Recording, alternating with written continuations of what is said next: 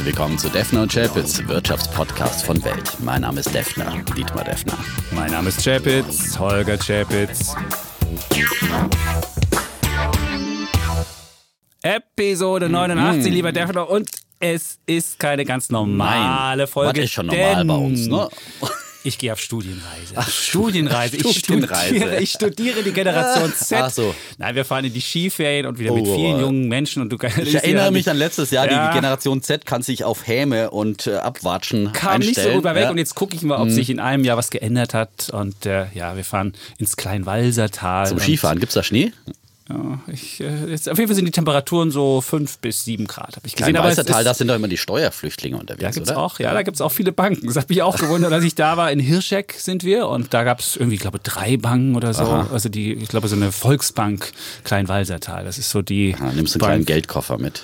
Nee, ich glaube, lohnt sich auch in Du hast Österreich. deine. Deutsche Bank-Aktie verkauft jetzt mit Gewinn. Ja, ich habe sie für 6 6,16 Euro gekauft und für 8 verkauft. Da stand die Frau daneben, hat gesagt, du wolltest sie für 8 verkaufen und dann habe ich sie für 8,04 verkauft. Ja. Jetzt, wo der große Aufschwung Jetzt beginnt. wird sie ja. wahrscheinlich bis auf 10. Ich habe ihr gesagt, ah, lass uns doch ein Stop-Limit bei 8 setzen und ich lasse ihn nach oben laufen. Aber die Frau war da unerbittlich und sagte, nein, du hast es versprochen, sei diszipliniert. Ja, wie bei der Tesla-Aktie. Über die reden wir heute auch. Ja. Aber wir wollen gar nicht so viel Einführungsgeplänke machen, denn wir haben heute, wie du sagst, du bist im Urlaub quasi, wenn Genau. diese Folge ausgestrahlt wird, deswegen wieder unsere gute Tradition. Wir haben uns wieder einen Gast Ja, eingeladen. aber ja. keine Angst, keine Angst. Es ist kein Interview-Podcast, den wir hier machen. Und wir wollen uns jetzt nicht hier bewerben beim Deutschen Podcastpreis für den besten ähm, Interview-Podcast, sondern ihr könnt immer noch stimmen für uns, nämlich bis Ende Februar für Defner und Schäbitz. Da muss man irgendwie deutscher Beim Podcast. Publikumspreis. Beim Publikumspreis, genau. Da müssen wichtig, wir noch ein paar ja. Stimmen kriegen. Weil- aber trotzdem haben wir einen Gast und einen ganz besonderen. Natürlich, wir laden ja nur besondere Gäste ein. Und heute, wer schon immer mal sehr viel über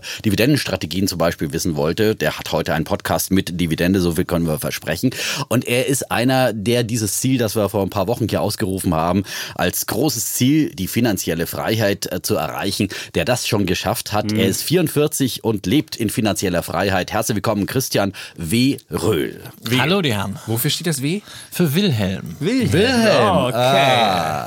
Ein schöner alter deutscher Könnte man eigentlich Wilhelm Röhl sagen? Ist auch nicht so schlecht, oder? Das, das könnte man aber, ähm, ich bin ganz dankbar, dass mir meine Eltern doch einen eigenen Namen äh, gegeben haben. Aber Wilhelm äh, spielt an auf meinen Großvater, dem ich sehr, sehr viel zu verdanken habe. Insofern bin ich für dieses W-Punkt sehr dankbar. Okay, aber er ist der erste Gast mit Krawatte hier im Podcast. Ich glaube, es ist eine, ja, was Neues. Ja, er ist ein erfolgreicher Investor. Ja, ne? Also. Erfolg sieht man ihm einfach auch an. Ja.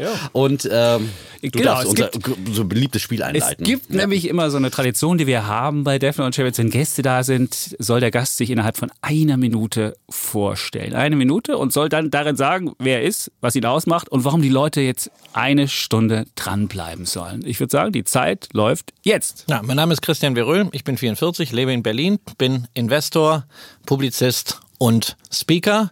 Ähm, bin seit über 20 Jahren im Finanzmarkt beruflich aktiv gewesen, habe in verschiedenste Bereiche des Finanzmarktes hineinschauen dürfen, nicht nur schauen, sondern diese auch gestalten dürfen, dort unternehmerisch tätig sein dürfen. Habe 2007 äh, mein letztes Unternehmen verkauft und bin seitdem hauptberuflich Vermögensverwalter in eigener Sache, lebe also im Wesentlichen von Kapitalerträgen, aber nur cool bleiben und Dividenden kassieren war mir dann irgendwann auch zu langweilig, weshalb ich 2016 ein Buch darüber geschrieben habe mit demselben Titel und seitdem wieder rausgegangen bin, unterwegs bin mit Vorträgen, mit Social Media, das, was mir viel Freude macht, äh, mit einer YouTube-Sendung, meine Erfahrungen, meine Erkenntnisse zu teilen, weil ich mag es einfach, mit Menschen zu kommunizieren. Ähm, Ich muss nichts verkaufen, ich kann einfach lockerflockig über das reden, was mich als Anleger bewegt. Großartig. Genau eine Minute. Wahnsinn. Und genau der richtige Gast für uns, ja. Ja. Du schreibst auf deiner Seite dividendenadel.de ja auch, du bist ein Wanderprediger in Sachen Aktienkultur. Hat mir sehr gut gefallen, weil wir haben ja auch so ein bisschen dieses Missionarische in diesem Podcast und wollen die Menschen da draußen einfach überzeugen, dass äh, es äh, fast keine äh, Alternativen zu Aktien gibt und dass die Deutschen einfach die Aktie endlich mal entdecken müssen für sich, ähm, als Mittel auch zur Geldanlage fürs Alter und so weiter und so fort. Ähm, wie, wie wie war denn dein erstes äh, Aktienerlebnis eigentlich? Wie bist du dazugekommen? In welchem Alter? Also ich bin zur Börse gekommen äh, im äh, Alter wirklich von 14. Ja, und zwar wow. äh, war das äh, Silvester 1990. Da war mein Opa Wilhelm nämlich zu Gast. ich habe das in meinem Buch auch beschrieben. Und der äh, erzählte dann irgendwas, ach, ich muss, wenn ich wieder zurück bin, muss ich noch die Silvesteranleihe zeichnen. Und ich so, äh, Anleihe zeichnen, hm, was meinst du damit? Ja, und dann hat er mir das mit dieser Anleihe erklärt. Und äh, ich habe dann auch ein bisschen was von dieser Anleihe bekommen. 8%, oder? Nein, es gab 9%, 9% in, dieser, in dieser Anleihe, also eine Anleihe des Bundes, die zum Jahreswechsel traditionell begeben wurde. 9% wirklich über zehn Jahre dann auch. Das heißt, ich habe also wirklich äh, die Erinnerung an diesen Tag sehr lange gehabt. Das mit den Anleihen wurde natürlich dann irgendwann langweilig und Opa Wilhelm hat mir dann erklärt, also es gibt noch was anderes, Aktien. Und ich hatte dann irgendwann 1991, ich glaube im Sommer, meine erste Aktie gekauft ähm, von einem Unternehmen, dessen Katalog bei uns zu Hause rumflug. Hach Vorzüge. Irgendein Werbemittelversender. Keine Ahnung, was mich dabei geritten hat, diese Aktie zu kaufen. Die düdelte dann über ein Jahr so 25 Prozent runter. Dann hatte ich keinen Bock mehr, habe sie verkauft. Kurze Zeit später sprang sie nach oben. Ne? Also die erste ah. Aktienerfahrung war schon fürs Klo. Es kamen viele, viele schlechte Erfahrungen dazu und ich habe wirklich ähm, ja die Gnade gehabt, viele Fehler sehr früh machen zu dürfen, wo sie noch keinen allzu großen Schaden anrichten. Also auch äh, japanische Optionsscheine, äh, oh. Goldminen, 90er Jahre, der Klassiker. Ja, ja, oder Goldminenaktien. Es gab damals eine Goldmine ähm, Gold Mines of Kalgoorlie. Die habe ich mir auch gekauft. War immer recht komplex, weil ich äh, mit kleinem Geld, aber ich musste dann immer meine Mutter musste das abnicken. Es gab noch keine Online-Broker, alles mit der Sparkasse. Aber Wie, das cool. deine Mutter hat jeden japanischen Optionsschein abgenickt? Naja, also es war mit kleinem Geld und das durfte ich. Ich habe auch manchmal Geld verloren, aber es ist ja retrospektiv macht es doch immer mehr Spaß, über das zu sprechen, was man, äh, was schief ging, äh, was man daraus gelernt hat. Mhm. Und äh, spannender war halt zum Beispiel diese Goldmine, Gold Mines of Kalgoorlie. Ähm, warum habe ich mir die ausgesucht? Die waren nur bei 10 Pfennig in der Notierung. Und der kleinste Sprung, es gab damals keine Bruchteile, war ein Pfennig. Das heißt, wenn die sich einmal bewegten, waren das sofort 10 Prozent. Mhm, okay. Ja? In beide ah. Richtungen. In beide Richtungen, ja. Aber ja, ich habe hab damit auch mal äh, Geld finden. Dann habe ich mal einen, einen Optionsschein auf den DAX kaufen wollen, ähm, einen Kaufoptionsschein, weil ich dachte, Mensch, der DAX geht nach oben. Dann habe ich in so einer Liste geguckt, in der Zeitung, übrigens in der Welt, ähm, da stand, ah. stand das früher drin. Ähm, da stand DAX KOS, dachte ich, hey, super, Kaufoptionsschein.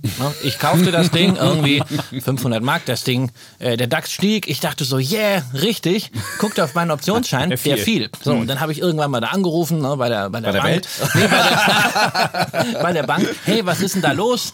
Ähm, und warum steigt das nicht? Und dann hat man mir erklärt, naja, das K stand nicht für Kauf, sondern für Korridor. Oh. Ähm, und ich, äh, ja, ist nach oben ausgebrochen. Genau, er ist ausgebrochen und war am Ende ein Totalverlust. Also okay, ich habe, okay. ich hab, wie gesagt, früh angefangen, mhm. viele Fehler ähm, früh gemacht, habe dann später Aber trotzdem natürlich bist du dabei geblieben. Erklär uns, wie, wie man so viel Tiefschläge ertragen kann und trotzdem dabei bleibt. Viele sagen ja dann, ich habe jetzt mein negatives Erlebnis gemacht, Börse ist nur was für Zocker, nichts für mich und ich ziehe mich da zurück und mache ein solides Leben. Aber du hast es ja anders gemacht. Äh, Warum? Ja, wie gesagt, manches lief auch gut, äh, aber das ist sich jetzt hier auf die Schulter zu klopfen, ey, da war ich ganz früh dabei, ist jetzt nicht so mein Ding. Außerdem hat mich Börse wirklich als Marktplatz immer ähm, fasziniert und es war auch äh, seit meiner Teenagerzeit immer mein Ziel, irgendwie an der Börse zu arbeiten und ich kam ja dann genau nach dem äh, Abitur, nach dem Zivildienst in diese Phase rein äh, des neuen Marktes, als dann plötzlich jeder, der irgendwie das Wort Börse rückwärts buchstabieren konnte, einen Job bekam. Ja, ich hatte Chapitz zum Beispiel hat in der Zeit einen Job bekommen. Ja? Oder ich habe da beim Fernsehen angefangen. Ja, Also auch. beim Börsenfernsehen. Ja? Plötzlich, so wird man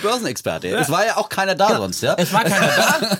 ich hatte wenigstens ein Studium angefangen, lieber Defner. Was, ich dachte, du hast 37 Semester Habe ich dann auch studiert. abgeschlossen, irgendwann später. Aber wenn ich, als ich, als ich angefangen habe bei der, der, äh, bei der Zeitung. Also insofern, ja, äh, ja. hatte ich zumindest eine gewisse volkswirtschaftliche Aber Grundbildung. ich hatte Börsenerfahrung immer. Okay. Ja, oh, also, ne? Ich habe das mit dem Studium auch versucht. Äh, drei Semester, dann bekam ich äh, die Chance in München von dem Verleger Markus Rieger mit ihm zusammen ein Magazin über Neuemissionen äh, zu machen. Mhm. Und äh, das gibt es heute noch, das Going Public Magazin. Aber haben die überhaupt noch was zu schreiben bei den wenigen Börsengängen? Naja, sie haben den Fokus dann hinterher erweitert. ich hab Stimmt. Auf Aktienrückzüge von der Börse. Genau. Aktienspringer geht jetzt auch von der Börse. Ja. Gibt es jetzt, jetzt mehr, ähm, aber das war dann für mich okay. der Grund zu sagen, okay, äh, das Unternehmerische macht mir äh, mhm. so viel Spaß und es lohnt sich, ähm, mhm. diese Karte zu spielen. Dass also ich halt das ohne Studium. Es sind hier zwei Unstudierte am Tisch hier heute. Okay. Ich hatte ein Semester äh, habe ich auch studiert. Ja, Politische Wissenschaft. Ja, ein Semester. So aber man muss ja genau, ja. man muss auch rechtzeitig frühzeitig erkennen, äh, dass das äh, Fehlinvestments sind. Also bei mir habe ich äh,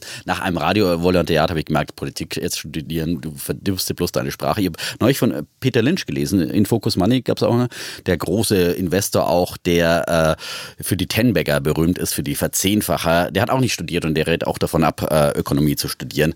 Er sagt, das führt einen nur auf die falsche Fährte. Und Costolani hat sehr ähnlich geäußert. Aber jetzt ist die große Frage, wie hast du es denn geschafft, diesen Sprung in die finanzielle Freiheit, was wir alle irgendwie doch, doch früher oder später irgendwann mal anstreben. Was war dein Erfolgsgeheimnis dafür? Also ich äh, mit dieser finanziellen Freiheit, das, das liegt mir immer so ein bisschen, mhm. so ein bisschen äh, im Magen und dem so hinterher zu jagen. Ich weiß es nicht. Das, äh, das, du das nicht? Das kommt bist einfach. Ja, aber ich bin, ich bin, ich bin, kommt dem, genau, ich bin dem, ich bin dem, dem Seinen gibt's der Herr im Schlaf. Nein, heißt ich würde, schon im Alten ich würd, nee, eben, eben das genau nicht, sondern mhm. ähm, es ist das, was ich auch allen Leuten immer sage, die mich äh, auf dieses Thema finanzielle Freiheit ansprechen. Ähm, ich bin überzeugt davon, man sollte das tun, für das man brennt. Und das sollte man gerade als junger Mensch mit voller Leidenschaft tun. Ähm, und dann braucht man um damit wirklich auch nennenswert Geld zu verdienen, braucht man einfach auch Glück. Man muss zur richtigen Zeit äh, das richtige Produkt haben und muss auch zur richtigen Zeit die richtigen Leute haben, die einem das dann vielleicht abkaufen. Ähm, man kann in gewisser Hinsicht Glück erzwingen, aber manchmal sind es einfach glückliche Fügungen. Bei mir war es damals halt äh, so, dass äh, Axel Springer 2007 gesagt hat, wir wollen im Finanzbereich äh, tätig werden und eine ganze Reihe von kleineren Firmen, die Finanzmedien, äh, Finanzmedienberatung angeboten haben, gekauft haben. Das war pures Glück. Das, was man selber in der Hand hat, ist für die Sache, für die man brennt, alles zu geben, äh, sich dafür äh, einzusetzen. Ähm, das kann, das kann ein Restaurant sein, das kann ein Handwerksbetrieb sein.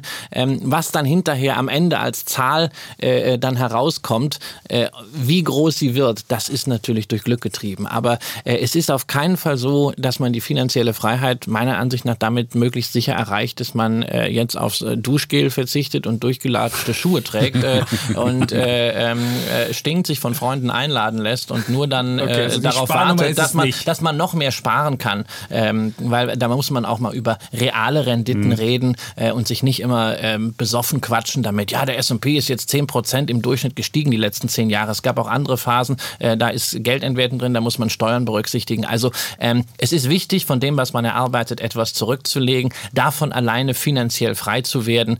Ähm, das, kann, das kann nicht das Ziel sein. Und auch das Ziel zu haben, äh, wie das mein Wirtschaftswoche-Titel war, mit 40 40 in Rente. Also sorry, das finde ich für eine solche Gesellschaft, ähm, drittgrößte Industrienation der Welt, reichlich degeneriert, das als Ziel auszugeben, sondern äh, das machen, wofür man brennt, äh, dabei äh, Spaß haben, Augen und Ohren offen zu halten, dann hat man alles getan und dann braucht man, das gebe ich in aller Demut zu, Glück. Okay, äh, jetzt hast du ja schon viel erlebt, hast du erzählt. Wenn du jetzt mit deinem jetzigen Wissensstand mal schaust, was würdest du heute vielleicht anders machen?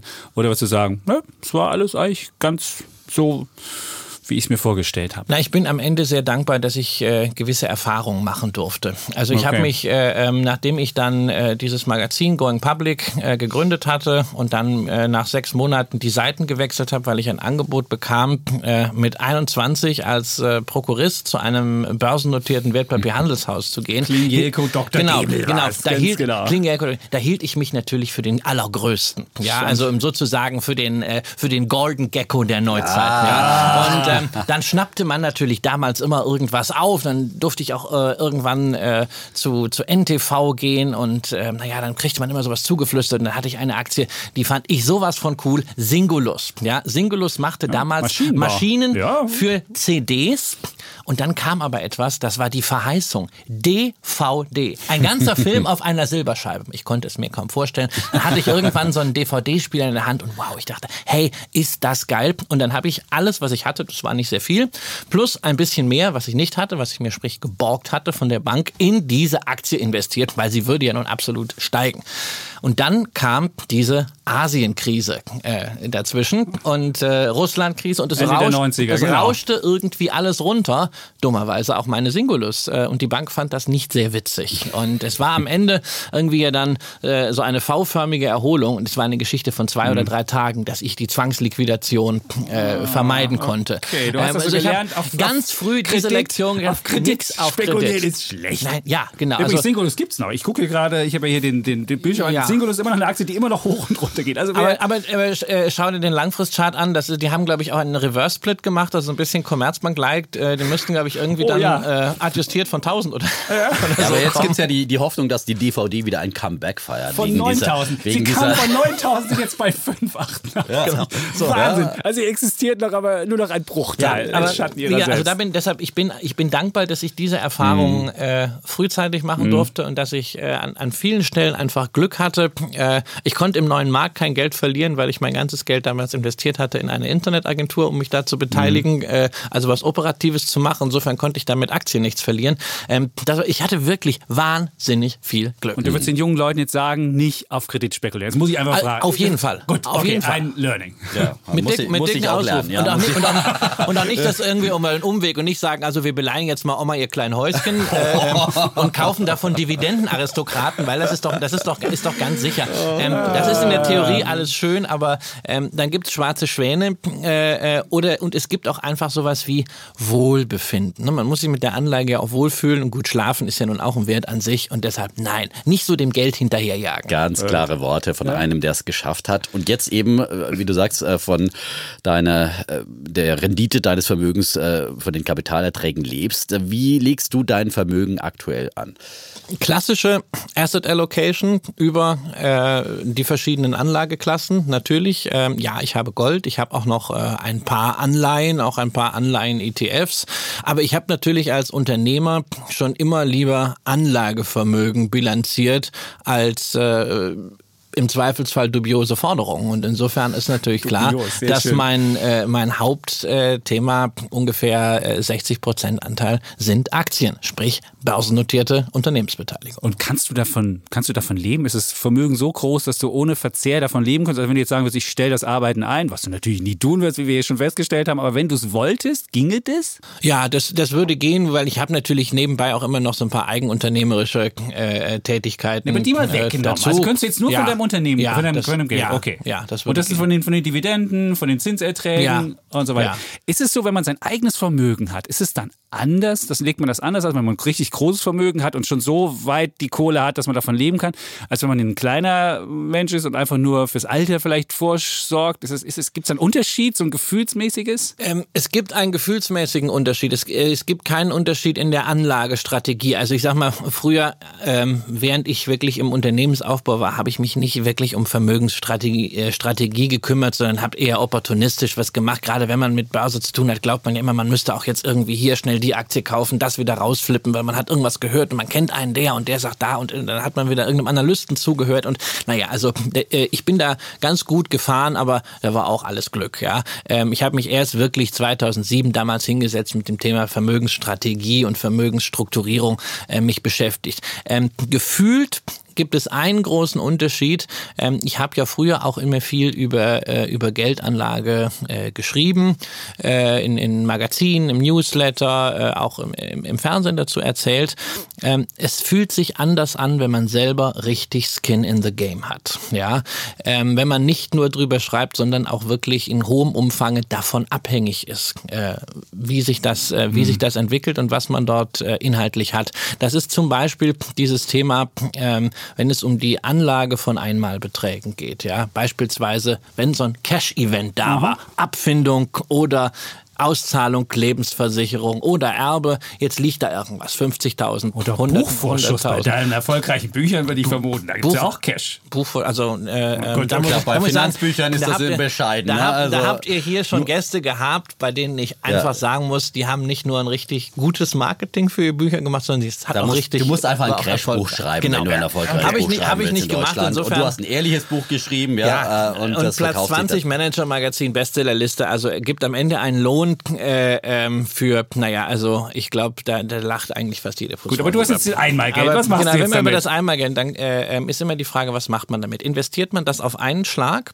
ähm, oder äh, legt man das sukzessive in Tranchen an? Das ist eine, das ist eine Glaubensfrage. Die Empirie lehrt uns an dieser Stelle ganz klar, man muss das auf Einmal einmal, rein. auf Mhm. einmal rein donnern in den Markt.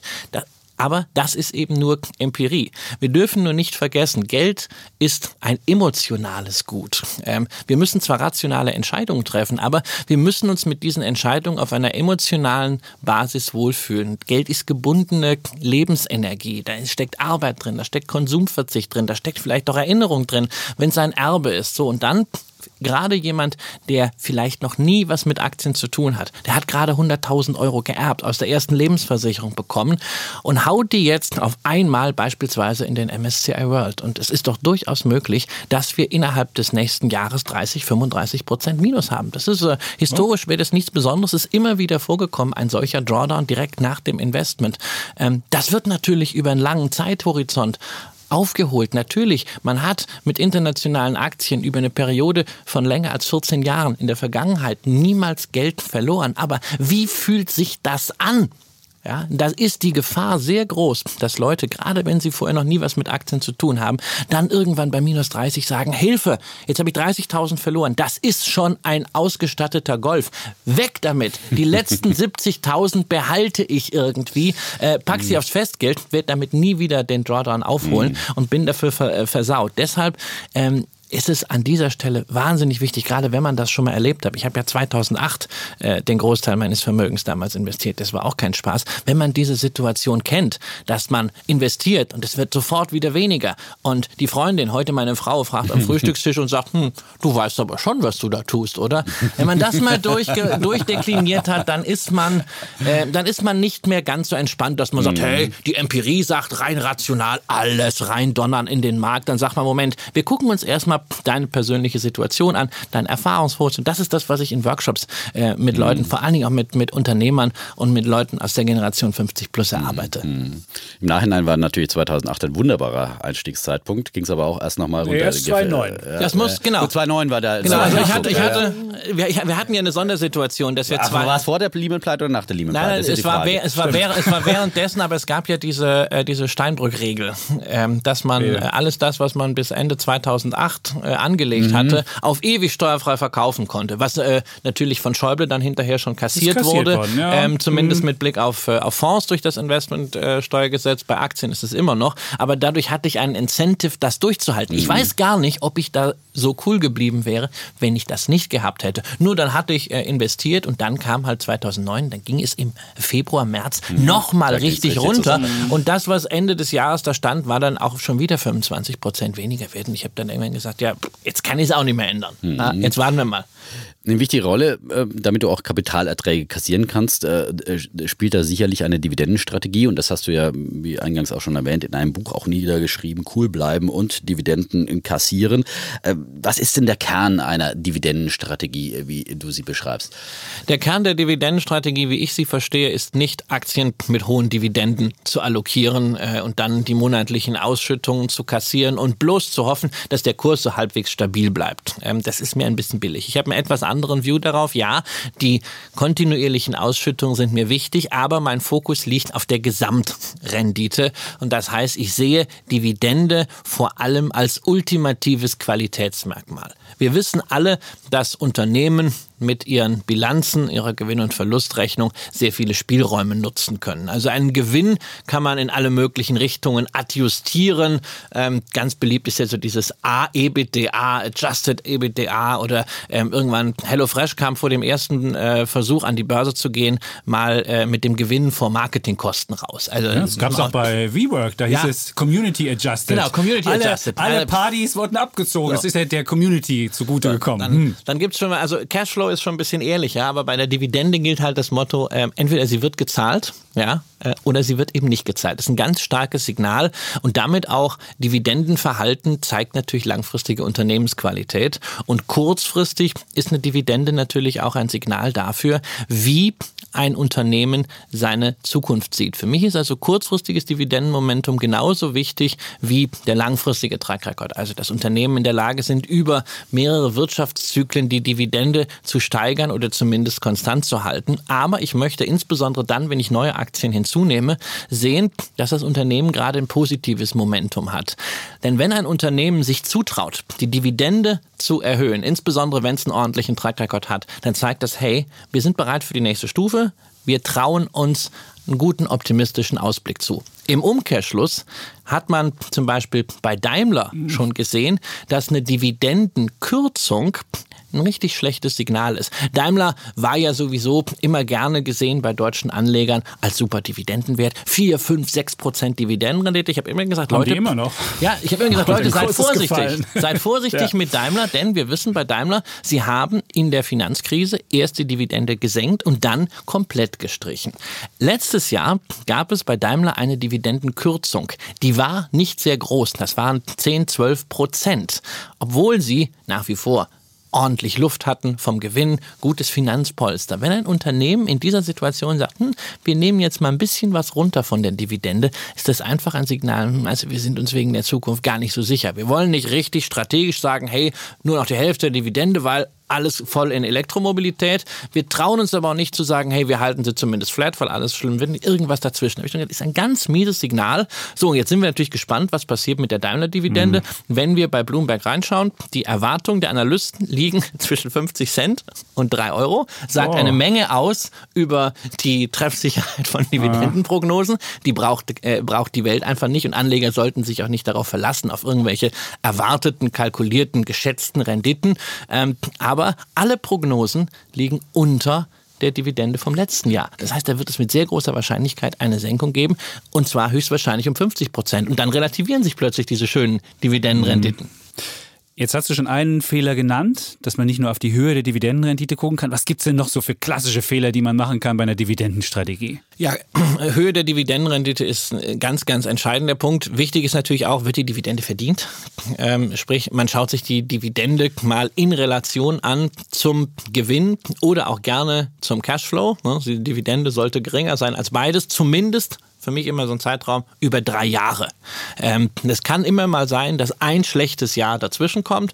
Dann ist es natürlich gut, wenn ein Unternehmen Reserven hat und man sagt, also wir lassen die Dividende atmen. In diesem schlechten Jahr trotzdem zahlen wir zum Beispiel eine konstante Dividende, so wie es die Münchner Rück vor zwei Jahren gemacht hat, ähm, weil wir sehen jetzt schon, das Geschäft springt wieder an, es war eine Ertragsstelle. Dafür geben wir in guten Jahren auch nicht Vollgas bei der Dividende, sondern legen was zurück, um das zu glätten. Gute Sache, deshalb schaue ich mir das über drei Jahre an, aber das sollte auf keinen Fall ähm, an die 100 Prozent des Gewinns gehen, was da ausgeschüttet wird, denn es gibt nur ganz, ganz wenige Geschäftsmodelle, die mit einer dauerhaften Vollausschüttung wirklich funktionieren. Also eins davon hier So in REITs? Deutschland. Ja, REITs ist natürlich schon wieder ein besonderer Fall. Die müssen ausschütten, ähm, wobei man bei REITs natürlich auch unterscheiden Also muss. Immobilienaktien, muss genau, man dazu sagen. Genau, bei REITs muss man auch unterscheiden ähm, zwischen dem äh, FFO, sprich den Funds from Operations, also das, was im regulären Geschäft verdient wird, und dem Ergebnis, was ja zum Beispiel auch durch Verkäufe beeinflusst sein kann. Aber ein äh, Unternehmen, das es wirklich schafft, bei einer Vollausschüttung äh, nachhaltig erfolgreich zu sein in Deutschland, ist im S-DAX die Amadeus Fire,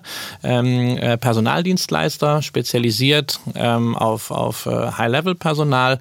Ähm, die brauchen halt eigentlich kein Geld. Ähm, sie finanzieren alles aus dem Cashflow.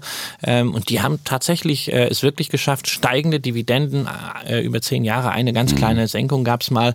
Ähm, und auch tatsächlich Wachstum im Unternehmen darzustellen. Aber das sind Ausnahmen. Bei den meisten Unternehmen ist es ganz gut, die Regel anzuwenden, wie die DSW das immer so sagt, so halbe, halbe, Hälfte für einen Aktionär, andere Hälfte ins Geschäft reinvestiert oder auch mal gerne vielleicht Schulden zurückführen.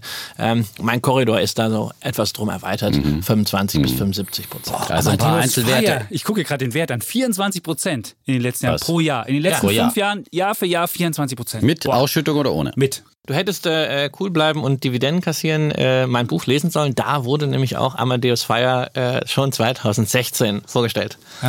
Ja, ein paar Aktien wurden schon genannt. ähm, wir- du hast noch mehr mitgebracht uns, äh, fünf an der Zahl, äh, interessante Dividendentitel, aber wir propagieren ja hier im Podcast auch immer erstmal den Einstieg über ETFs, natürlich für weltweit anlegende, MSCI, All Country World, unser äh, Lieblingsprodukt für den Einsteiger, der ganz wenig Geld zur Verfügung hat. Äh, und dann kommen ja immer wieder Leute auch fragen, ja, wie kann ich denn so eine Dividendenstrategie auch mit ETFs abbilden? Hast du da Tipps für uns? Ja, wobei also mir auch es ein wirkliches Anliegen ist, jeder, der anfängt, ähm, braucht dieses Anfangsprodukt MSCI World oder äh, MSCI World All Country äh, oder das Kombinieren mit den Emerging Markets. Das ist wahnsinnig wichtig und das gibt einem auch das erste äh, Gefühl dafür und zwar völlig unabhängig von der von der Lebenssituation. Ach, jetzt sind wir uns alle einig. Also das, ist, das, ist, das, ist, das, ist, das ist die Welt AG, in die man investiert. Das ist, genau, wir, wir schwärmen da auch dafür. Das Danke, ja, dass du hier Bulle, Bulle und Bär sind, sind sich ja hier einig, einig genau. wie ah. sonst selten. Ja. Nur irgendwann will man vielleicht den nächsten, den nächsten Schritt genau. machen. Der nächste genau. Schritt kann über Einzelaktien gehen, der kann natürlich auch über Fonds gehen. Ähm, eine Möglichkeit, man kann auch ein Dividendenportfolio, wenn man jetzt Gesamtertrag kombinieren will mit laufenden Ausschüttungen, äh, aber nicht jetzt wirklich auf Kosten, die, die Ausschüttungen auf Kosten äh, des Kursverlaufs haben will, ähm, gibt es natürlich auch intelligente äh, Dividenden-ETFs, die nicht nur allein auf die Rendite schauen, sondern die solche Strategien, wie ich sie selber mit Aktien umsetze, äh, als ETF verpackt haben.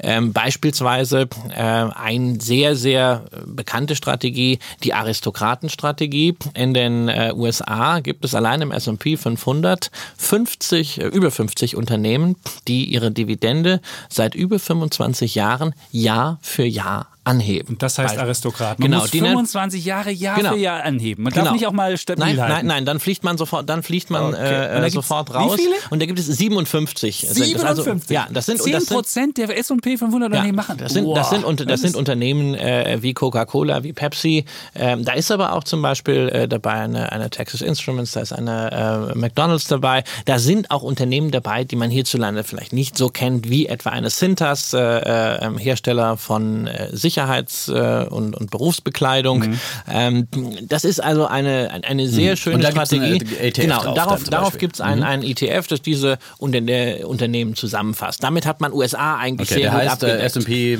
S&P Dividend Aristocrats. Gibt's von Spider, ja, gibt's von, Sp gibt's ja. von Spider ein äh, ETF. Dann gibt es dieses Dividend Aristocrats Thema umgesetzt auch für äh, Asien. Das nennt sich dann Pan Asia Dividend Aristocrats. Da hat man ja nicht diese 25 genau. Jahre, oder? In Asien ist, das, ist Kontinuität etwas anderes. da reichen schon, da reichen schon sieben Jahre okay. für die Einbeziehung. Mhm. Ähm, ist aber ebenfalls ein äh, Fonds, der sehr erfolgreich. Wie viele Werte kriege ich da? Der, der äh, sehr erfolgreich läuft. Das sind um die 80, 90. Mhm. Äh, wie oft schütten die auch, aus auch dann? Das ist ja auch für viele ähm, wichtig. Die, die schütten äh, teilweise quartalsweise, mhm. teilweise halbjährlich mhm. aus. Also ja. ETF macht das dann? Ja, genau. genau. Okay. Ähm, der sammelt halt die Ausschüttung der mhm. einzelnen Unternehmen und dann wird das, äh, wird das distribuiert. Ähm, für Europa gibt es so etwas auch. Ähm, da kann man aber auch andere Fonds äh, mhm. nehmen. Also es gibt zum Beispiel von der Deutschen Bank einen Quality Dividend äh, ETF, der eben auch noch zusätzliche Qualitätsfilter reinbringt, um halt diese Dividendenfallen, äh, sowas wie äh, Daimler äh, zu, zu eliminieren. 2008, genau, Bankaktien vor 2008 war ein Thema. Und, äh, DBX-Trackers, ne? Ja, die Deutsche Bank. Genau. Also Oder für, äh, also was ich wirklich ein, für ein sehr gutes Produkt halte von Invesco, ähm, für Emerging Markets, äh, High Dividend, Low Vola. Ähm, die von, zwei Kriterien. Ja, uh, ja okay. nein, was heißt gleich zwei? Also ähm, man muss halt irgendwie diese hohen Dividenden Dividendenrenditen, die Anleger ja wollen, die mhm. ja auch gut sein können, irgendwie einbremsen. Und äh, das wird hier gemacht, indem man sagt, wir wollen okay. Aktien haben, die eine niedrige Volatilität Invesco haben. auch ein ETF oder ist genau, das ein auch das, auch das ist ein ETF. Mhm. Äh, der ist leider noch äh, relativ klein im zweistelligen Millionenbereich. Der mhm. würde aber verdienen ähm, da genug mit? Ja, also der würde einfach Volumen äh, mal mhm. verdienen. Das wäre, äh, das wäre ganz schön. Sorgt für eine Ausschüttungsrendite äh, von knapp 5 Prozent. Wichtig dabei, ähm, man soll sollte halt äh, keine Bedenken haben bezüglich Russland, weil Russland ist eine sehr wichtige äh, Position. Oh, Dividenden. Oh, ja, Gazprom. und natürlich 9%, also, glaube ich sogar. Ja, wenn man das Ganze abrunden möchte, ähm, was ich persönlich immer sehr gut finde, auch selber umsetze, Holger, du sprachst das an, REITs, Immobilienaktien mhm. sind für ein solches Portfolio immer eine gute Beimischung. Übrigens auch für denjenigen, der einfach sagt, na, ich habe meinen MSCI World und ich will jetzt einfach vielleicht was dazu packen. Ähm, diese Immobilienaktien laufen nicht gleich wie äh, ähm, die Industrieaktien und äh, sie haben etwas andere Korrelation. Ähm, denen ist es zum Beispiel auch egal, ob, äh, ob gerade irgendwo ähm, in, in China weniger konsumiert wird. Ähm, da sind eher Themen wie, wie Zinsen wichtig, Demografie demografischer Entwicklung. Da kann man äh, natürlich sehr schön einen solchen Immobilienaktien-ETF äh, beimischen. Da gibt es günstige Produkte, zum Beispiel von iShares oder auch von Van Eck, die den äh, Global Property Research Index mit 100 internationalen Immobilienaktien abgebildet haben. Auch dort kriegt man eine Dividendenrendite irgendwie von knapp drei Prozent. Die wird ausgeschüttet. Ähm, das ist einfach eine schöne Beimischung, ähm, wie man sich äh, schon ab 100 Euro Immobilien mit ins Portfolio mhm. packen kann. Ich finde das ja großartig, ne? weil Schön. normalerweise ist eine Immobilie so eine Lebens Klumpenrisiko. Ja, Klumpenrisiko. Ja, Lagerrisiko. kennt es auch. Lagerrisiko. Äh, und das ist eine Lebensentscheidung. Politisches ja. Risiko. Politisches. Ich sag nur Berliner Mietspiegel genau, vom genau. Abgeordnetenhaus jetzt genau. verabschiedet. Und da, ja. da sind Deckel, genau. Und da sind halt 100 der ist, noch, der ist noch absurder geworden im Übrigen. Da ja, können wir demnächst mal wieder drüber diskutieren. Der Defner kriegt dann immer einen roten Kopf. Wenn wir jetzt hier über Mietendeckel reden, dann wird er sich richtig aufregen. In so einem, in so einem Immobilien-ETF, da sind halt 100 Immobilienaktien drin, die haben dann eben äh, in unterschiedlichsten Gegenden der Erde okay, dann Wohnungen, Büro, egal. Okay, ich das ist, das ist großartig. Für wen lohnen sich denn so Dividenden-ETFs? Also für wen ist das jetzt die Offenbarung? Bei vielen wird ja immer gesagt, das ist für ältere Menschen gut, die jetzt Ausschüttung brauchen, weil junge Menschen, die wollen ja eher Tech haben. Eine Microsoft oder eine Apple habe ich jetzt noch nicht gehört in deinen Dividendenstrategien drin. Ähm, für wen lohnt das? Ich kann, also erstens, ich kann ja nicht immer überall dasselbe erzählen. Und eine Microsoft ist äh, für mich äh, Dividendenadel. Zahlen, Seit, zahlen seit über 15 Jahren äh, äh, Dividende. Also wir haben jetzt auch noch nicht alle Dividendenaktien erwähnt, dafür reicht der Podcast nicht. Eine Apple ist natürlich ebenfalls eine Dividendenaktie. Äh, ich glaube, seit acht Jahren steigende Dividenden äh, und wenn man sich die Cash-Position anschaut, sind sie auch dabei. Äh, trotzdem, gerade wenn man sagt, also gerade junge Menschen äh, wollen nur Tech.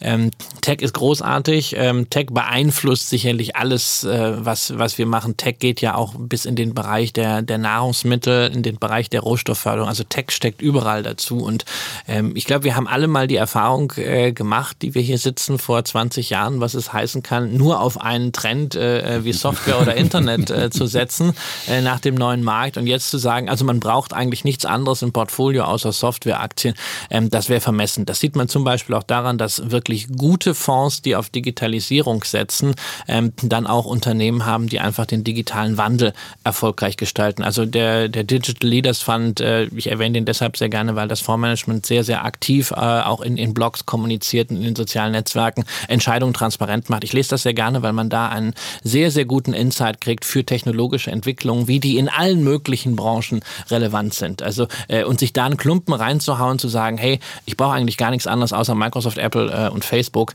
Ähm, da muss man sich einfach mal einen Langfristchart von der Microsoft anschauen. Es war nie ein schlechtes Unternehmen, aber es hat trotzdem sehr lange gebraucht, bis man diesen ersten Peak äh, von 2000 äh, wieder verarbeitet hat. Mhm. Also sprich, die Dividendenstrategie ist für jeden jetzt geeignet oder würdest ja, du sagen, es gibt für bestimmte... Grundsätzlich ist, ist, ist äh, äh eine Dividendenstrategie für jeden geeignet. Es ist immer die Frage, wie man diese Dividendenstrategie im Einzelnen äh, dann umsetzt. Es ist ja auch so, wenige Portfolios entstehen auf einem äh, Blatt Papier, sondern äh, häufig ist ja schon irgendetwas da. Mhm. Dann geht es darum, äh, irgendetwas beizumischen. Zum Beispiel, wenn man einfach nur einen MSCI World hat, ETF ohne Emerging Markets, geht es vielleicht mal darum, hey, vielleicht könnte man mal Emerging Markets beimischen.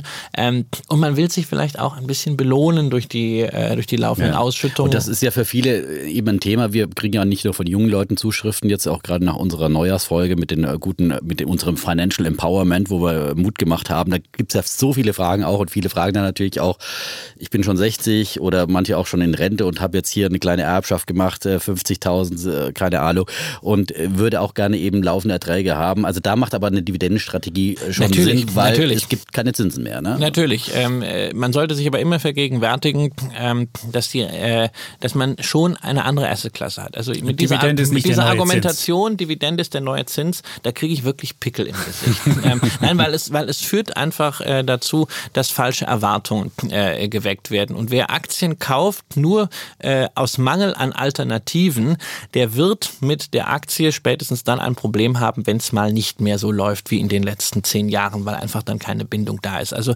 dieses, ähm, dieses Narrativ, äh, es gibt keine Zinsen mehr, wir müssen jetzt alle Aktien kaufen, das wird ja auch von der Fondsbranche seit Jahren erzählt, aber es ist ja nicht wirklich erfolgreich. In Deutschland es, auch noch nicht angekommen. Nein, also, es, verf äh, es, verfängt nicht. Folglich müsste man dieses Narrativ einfach mal wegwerfen. Ähm, wenn man Leute für Aktien begeistern möchte ähm, und wenn man über die Ratio hinaus eine emotionale Bindung an die Aktie äh, bringen will, dann muss es sicherlich anders kommen. Zum Beispiel darüber, dass es Beteiligung an einer wachsenden Volkswirtschaft ist, dass es die Gegenposition ist, ähm, die man einnimmt äh, zu seiner Position als Konsument.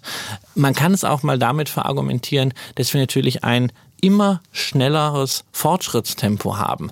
Ähm, für einen jungen Menschen ist es noch relativ einfach, da mitzuhalten und sein Humankapital in Anführungszeichen zu verwerten. Je älter man wird, umso schwieriger wird es. Dann muss man diese Lücke einfach in der Verwertung des Kapitals durch die optimale Vermarktung des Investivkapitals schließen. Insofern ähm, ist eigentlich jeder gezwungen, da irgendetwas zu machen. Und das kann nur dort sein, wo man wirklich mit Unternehmer ist. Cool. Kapitalphilosophische Betrachtungen ja. Äh, von, ja, und das mit drei Semestern Studium. Also da siehst In du Amerika mal, äh, machen das ganz viele, so dass sie sagen, ich habe Angst vor der Zukunft, aber weil ich die Angst habe, investiere ich halt einfach in die Welt AG oder in bestimmte Branchen und dann bin ich mit dabei, egal was in der Zukunft passiert. Das ist, äh, ja. äh, wenn mein Arbeitsplatz weg ist, habe ich wenigstens an meinem, meinem Investments äh, partizipiere ich in der Zukunft. Das ist sogenanntes Hedging auch. Ja, sehr gut. Jetzt wollten wir, glaube ich, zu Einzelaktien ja, kommen. Einzelaktien hast du uns mitgebracht. Ja. Ähm, ähm so querbeet ein bisschen. Ne? Ähm, nach welchen Kriterien sind die ausgesucht? Also sie sind vor allen Dingen nach den Kriterien ausgesucht. Es, natürlich äh, sind es äh, ähm, Aktien aus meiner Dividendenstrategie. Ich habe sie alle im äh, Portfolio. Ähm, sie sind außerdem danach ausgesucht, dass ich hier nicht äh, äh, das erzählen möchte, was ich äh, sowieso gerade in den letzten Wochen an anderen Plattformen erzählt habe. Deswegen fehlt eine Microsoft, deswegen fehlt eine Apple. Ähm, deswegen rede ich heute auch ausnahmsweise nicht über Louis Vuitton Moët Hennessy, also LVMH. da gibt es Bilder, aber er hat ein Täschchen dabei. Ja, folgt, eine, eine, Tasche hat er dabei, ja. Also man sollte schon auch dann die Produkte kaufen. Das die Aktien von den Produkten. Die das sieht, ich mach, das aus als mein Berlinale. Das, ist ein, das, ist ein, das ist eine Geschichte, die ich bei zwei Aktien äh, seit einigen Jahren wirklich mache. Und zwar bei Apple-Produkten und bei mhm. LV-Produkten. Äh, und ich habe das nicht bereut. Also immer dann, wenn ich äh, mir einen neuen Laptop, ein neues iPhone oder sowas gekauft habe, habe ich gleichzeitig gesagt, hey, also wenn ich jetzt allen Ernstes so wahnsinnig bin, 1300 Euro für ein Telefon auszugeben oder 4000 Euro für einen Laptop, ähm, dann kann ich auch ordentlich Geld in die Aktie stecken. Das gleiche für den Wahnsinn, äh, 1000 Euro eine Tasche auszugeben. Da freut man sich ähm, einfach auch, dass man ein bisschen mitverdient. Ne? Genau, da, ja. verdiene, ja. ich, verdiene ich ein bisschen mit und ähm, deswegen sind das bei mir auch relativ große Aber das ist ja auch das Warren Buffett-Prinzip, dass er immer sagt, ich kaufe nur Aktien, äh, die ich auch sozusagen äh, kenne, deren Geschäftsmodell ich nachvollziehen kann und äh, so, deswegen trinkt er auch immer fleißig Cherry Coke und bei so. Mir ist es, ja, bei mir ist es, äh, äh, bei mir ist es etwas anders. Für mich ist äh, der wesentliche Teil meines Portfolios ähm, Resultat systematischer Strategien, mhm. also sp sprich einfach Screening, Filtern nach ganz klaren Kriterien, wo dann auch bisweilen Aktien dabei sind, von denen ich zunächst mal äh, nicht viel mehr weiß als die Branche. Ähm, Bechtle äh, mhm. ist, ist sowas äh, aus, aus, dem, aus dem, aus dem Tech-DAX, einer der, der, der Stars in der, in der mhm. deutschen IT-Szene, auch übrigens ein Überlebender aus dem neuen Markt. Als ja. alle pleite gingen, damals im neuen Markt hat Bechtle angefangen, Dividende zu zahlen. Mhm. Äh, und das machen sie immer noch sehr erfolgreich, auch wenn die Rendite natürlich aktuell sehr klein ist. Ähm, aber das sind Unternehmen, die kommen halt über das Screening ins Portfolio und dann erst beschäftige ich mich damit, weil ich mal wissen will, okay, was kaufe ich denn hier gerade? Mhm. Jetzt haben wir schon ein paar Namen genannt, genau. sozusagen, die jetzt heute nicht auf der mitgebrachten Liste, Liste stehen. Aber noch eine Frage, mhm. bevor wir die Einzelaktien machen. Wie viele Titel müsste man haben, damit man eine gewisse Diversifizierung hat? Also wenn du jetzt sagst, also braucht man 10, braucht man also, 15 oder wie viel muss man haben, wenn man in Einzelaktien auch irgendwie das Risiko gestreut hat? wie viel hast du denn in deinem Portfolio? Ja, gut, das ist ja, ja, gut er hat ja ein großes Portfolio. Ich habe hab, hab, hab, hab ein großes Portfolio, wenn ich die Spaßpositionen mal äh, hm. abzähle, also die Venture-Positionen, äh, ähm, die qualitativ sind, sind es ungefähr 100. Äh, wow. okay, sage, das ist, im, das ist jetzt nicht für jeden. Kern, wie viel muss man mindestens? Das ist quasi so mein persönlicher ETF. Ähm, es geht mit 20. Aktien 20. ein gutes äh, ähm, Portfolio aufzubauen, das also sektoral und geografisch diversifiziert ist. Ähm, 30 ist das, was ich eigentlich so als, als Standardübung in Workshops auch mhm. nehme. Und okay. das Schöne ist ja, ähm, 30 Aktien zu kaufen, war früher sehr, sehr teuer und mühsam. Äh, aber dadurch, dass es jetzt Flat Fee Broker gibt, äh, kann man das natürlich äh, auch mit kleinerem Geld machen. Entscheidend ist natürlich äh, auch da, ähm, also unter 1000 Euro oder eigentlich 2000 Euro macht das sein. keinen Sinn. Und dann reden wir also darüber, darüber, wenn man ein ordentlich strukturiertes Aktienportfolio haben möchte, dann reden wir über ein Einstiegslevel von 50.000 Euro. Darunter entweder natürlich äh, ein ETF, ein Fonds, auch da gibt's, äh, gibt es gute, oder ähm, vielleicht, wenn man es zu günstigen Konditionen machen kann, sukzessive ansparen möchte, einen Sparplan. Hm, ja, Gibt es ja auch Super. auf Aktien. Und wir sagen ja auch immer, zum Spaß ein bisschen ein paar Einzelaktien ETF, Ja. Sparplan, Grundanlage, Basisanlage, das rührt man auch an. Aber ich finde immer so, dass man ein bisschen auch, das ähm, hört man jetzt auch immer von Leuten, die mit uns einsteigen, die uns schreiben oder Kollegen und so weiter, die dann schon ein bisschen Blut lecken und sagen, jetzt will ich auch mal eine Einzelaktie und jetzt will ich bei der Tesla dabei sein. Und äh, gut, Georg ist vom Wetter übrigens 200 Prozent jetzt mit der Tesla-Aktie gemacht. Wunderbar. übrigens, ne? Ich finde es andersrum übrigens besser, wenn jemand anfängt, als Ja. allererstes eine Aktie kaufen. Und sei, es, sei es nur, Echt? sei es nur Okay. eine einzige. Damit Okay. man ein, und das ist ja dann auch bei dieser einen Aktie, egal ob man da 10 Ja. Euro äh, äh, Mindestspesen zahlt. bin mit der dass man T-Aktie einfach mal eingestiegen. Meine erste ja, Aktie. Hast du eine Aktie gekauft nur? Ich oder, nee, nee, ich oder, ja, du hast mehr. gleich richtig Geld in die Hand Ich habe genommen. beim, beim Ja. Börsengang 28 D-Mark. Ja, richtig. Damals. Ich Meine, die. Deutsche Bank damals in der Schule, die uns unser Richtig was Wirtschaftslehrer empfohlen ein, hat. eine Aktie, damit man, damit man es Ja, einfach genau. verfolgt. Das ist ganz wichtig. Wenn es natürlich eine US-Aktie ist, umso schöner. Dann kriegt man viermal äh, äh, im Jahr Dividende. Wie ist denn Man das äh, nochmal zu den. US-Aktien mit der Dividende? Ähm, da gibt es ja immer einen Quellensteuerabzug. Ist Ja, das nicht aber bei- extrem kompliziert, Nein, die sich das, dann also bei zurückzuholen? US-Aktien, bei US-Aktien ist es äh, egal, sofern die Bank einen Qualified Intermediary Status hat. Ähm, das gilt für alle äh, Aber da wird dir was berechnet, oder? Äh, Dis es gibt Discount Broker, da Broker. musst du was bezahlen, oder? Ja, also für, die, für alle großen äh, Broker und, und Banken in Deutschland, die haben den Qualified Intermediary Status, da wird diese Steuer äh, automatisch verrechnet und das sieht am Ende genauso aus äh, von der Summe her wie bei einem äh, bei einer deutschen Dividendenabrechnung oder bei einer britischen, wo es gar keine Quellensteuer Aber es gibt. dauert immer ein bisschen, bis die US-Dividende ankommt, weil der Abzugstag und der Zahltag ist immer riesen weit Also da, auseinander. da oder? muss ich, da muss ich wieder, ja, ne, das ist, das ist natürlich, also der Ex-Tag und der Zahltag liegen auseinander. Das sind in Deutschland drei Tage, das ist dort nicht und äh, es kann auch mal einen Tag länger dauern. Ähm, also das muss ich sagen, also ob es jetzt einen Tag länger dauert Gut. oder nicht. Es, es ist am Ende ist noch jede Dividende angekommen. Gut, das ist wichtig. Das, das, Nein, das ist gut. ja. Naja, bloß wenn man da einen riesen bürokratischen Es ist Aufwand halt- hat und nur ein Thema 1000 bei- Euro hat in, in einer Aktie, dann macht es irgendwie keinen es Sinn. ist, bei ne? an, es ist also bei anderen äh, Ländern ist es ein Thema. Ähm, Frankreich, es gibt nur sehr wenige Banken, die das effizient äh, lösen können. Ansonsten ist die französische Quellensteuerrückforderung absolut nicht vergnügungssteuerpflichtig, sondern sogar sehr, sehr teuer. Muss man einreichen, oder? Ital Italien kann man sich wahrscheinlich sparen. Ich warte da immer noch auf was, was ich mal so spaßeshalber äh, gemacht habe.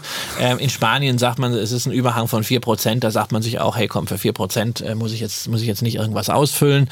Ähm, aber wenn wir also über die USA reden, wenn wir über Großbritannien sprechen äh, und auch über Deutschland, dann haben wir da kein Problem. Aber beim ETF ist es sowieso kein Problem. Dann macht das der ETF-Anbieter und dann habe ich mit dem ganzen Papierkram nichts zu tun. Genau, da kriege ich am Ende halt äh, etwas, äh, etwas vorgelegt, wobei natürlich auch da Möglichkeiten der Quellensteuerrückerstattung, Vorabpauschale und so weiter, das ist alles durch das Investmentsteuergesetz ja äh, geändert worden. Es sollte, äh, es sollte einfacher werden. Vielleicht ist es auch einfacher vom Doing, von der Transparenz hat es sicherlich äh, gerade auf der Steuerseite abgenommen.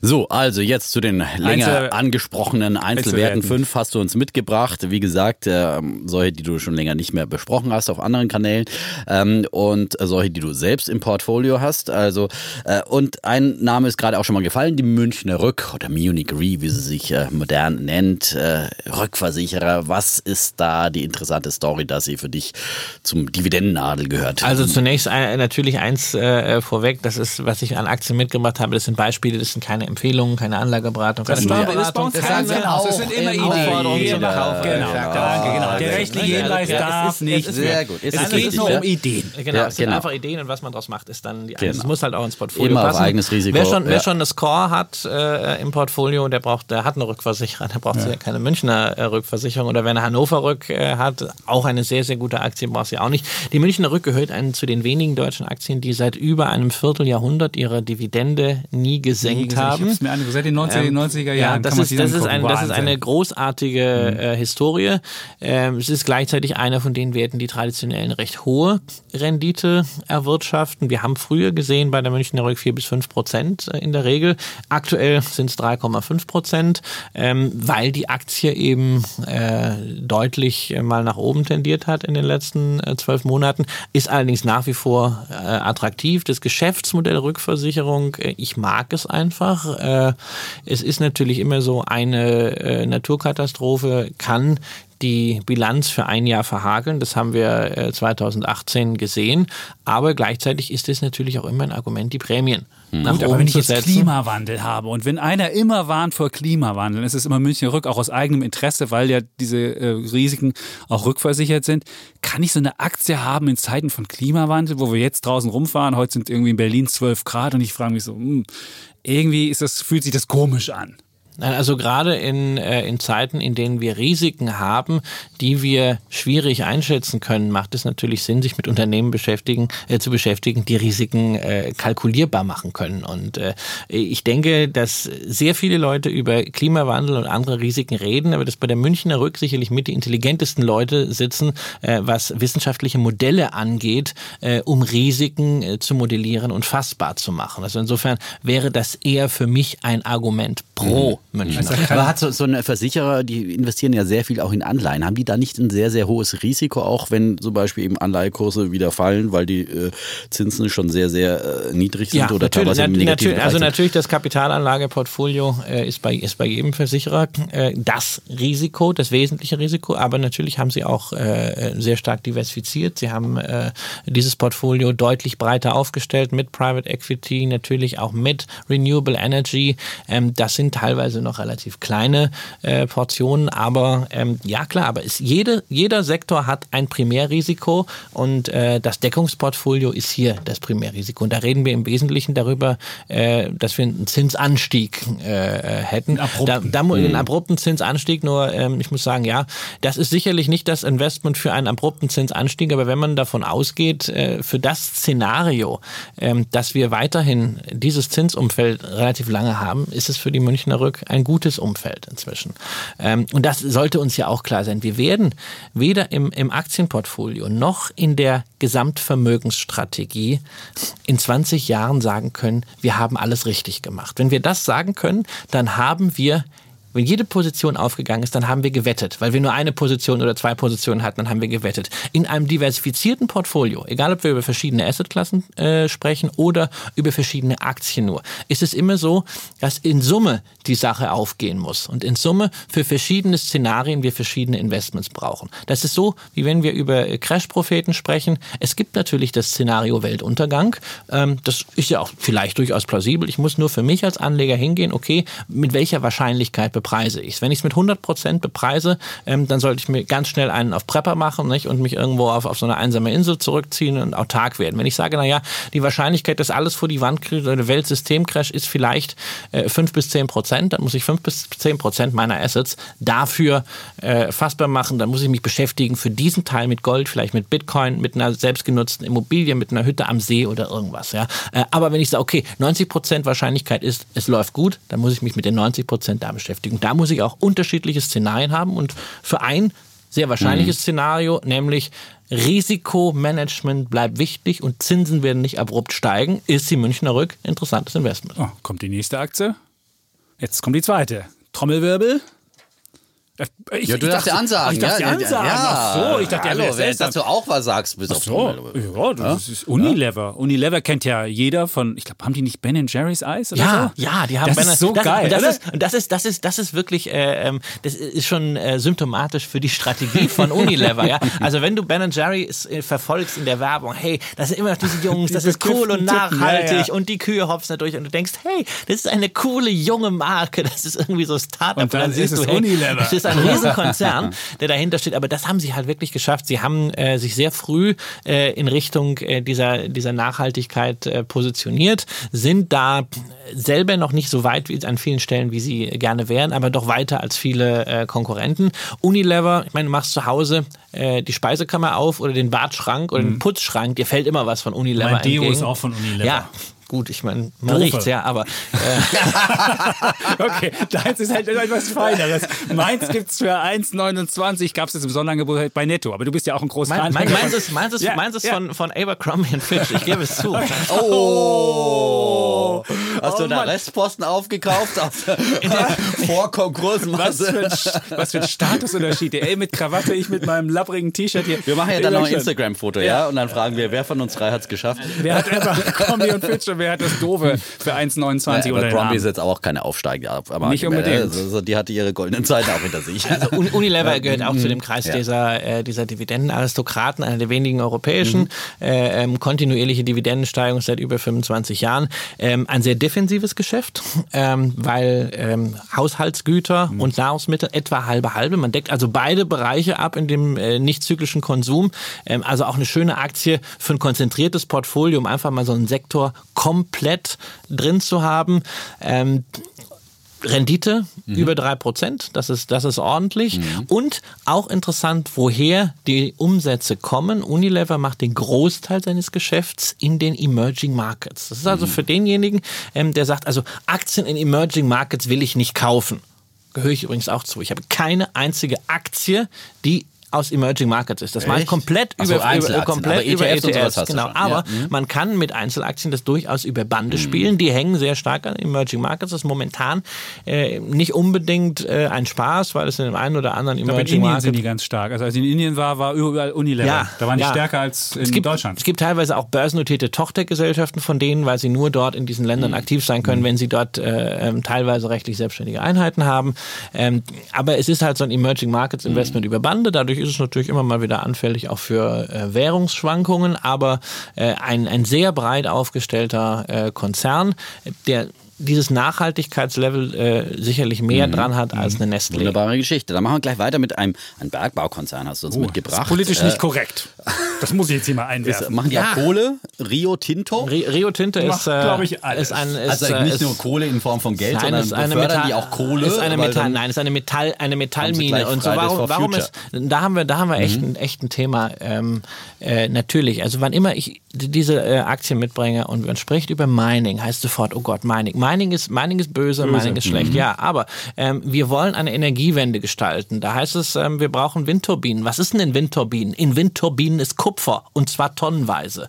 Ähm, wir reden über Elektroautos, ja, und da sind eben keine Kobolde drin, äh, wie Frau Bierbaum uns das mal gesagt hat, sondern äh, da ist Kobalt drin, ja, äh, äh da ist vielleicht auch Nickel drin. Das muss auch irgendwo herkommen. Irgendeiner muss diesen Schmutz schmutzigen Job machen, das aus der Erde zu holen. Und das machen die für uns. Ja, das, das, äh, das machen die für uns. Ist natürlich eine Aktie, muss man ganz klar sagen, ist nicht klassischer Dividendenadel. Rohstoffe, hochzyklisches. Fällt auch mal aus, die hoch, Dividende. Hochzyklisches Geschäft. Naja, also ausfallen nicht. Also seit Doch 2,9. Haben, Sie, haben, Sie, äh, haben Sie ähm, komplett gestrahlt. Ich habe extra mit Der Kollege hat seinen sein Laptop und sein Bloomberg-Terminal ja. mitgebracht und schlau mal jetzt hier rum. Sie also haben, nur das mal so. Sie haben kleine Nicht, dass die Leute da draußen denken, der, der Chap, Da haben Sie eine, so eine Zahlung aus, eine Zahlung ja, ausverlassen. Auf, auf Basis der Kalenderjahre gab es in jedem Jahr okay, äh, eine, eine, eine Dividende. Okay.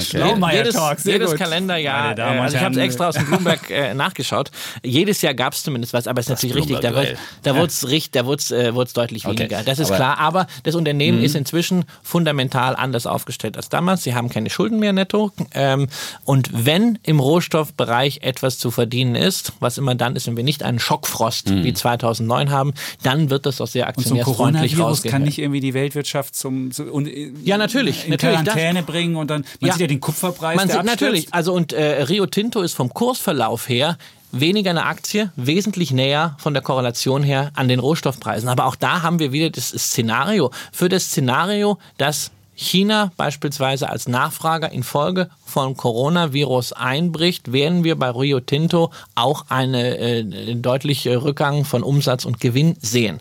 Für ein normales Szenario, in dem wir weiter Metalle brauchen, um beispielsweise auch den Übergang in eine nachhaltige Wirtschaft äh, hinzukriegen, äh, wird Rio Tinto mit seinen Geschäften gutes Geld verdienen. Und wir dürfen auch eins nicht vergessen, wir sind hier momentan auf einer Bewertung beim KGV von unter 10. Ist natürlich immer alles mit sehr viel Vorsicht zu genießen, weil wir an dieser Stelle ähm, die Erträge auch sehr schnell äh, halbiert haben können, dann ist das KGV 20. Also insofern bin ich mit dem KGV immer sehr vorsichtig. Auch an der Dividendenrendite, die draufsteht von 7%, sollte man sich auch jetzt nicht hochziehen. Da können am Ende auch nur drei stehen. Aber wenn man dieses Thema Rohstoffe aus dieser Argumentation Nachhaltigkeit im Portfolio drin mhm. haben will, ist Rio Tinto als Mining-Konzern erste Adresse. Mhm. Intel Inside, ähm, das war früher mal das Motto bei PCs und damals war das das goldene Zeitalter des Chip-Herstellers Intel. Intel.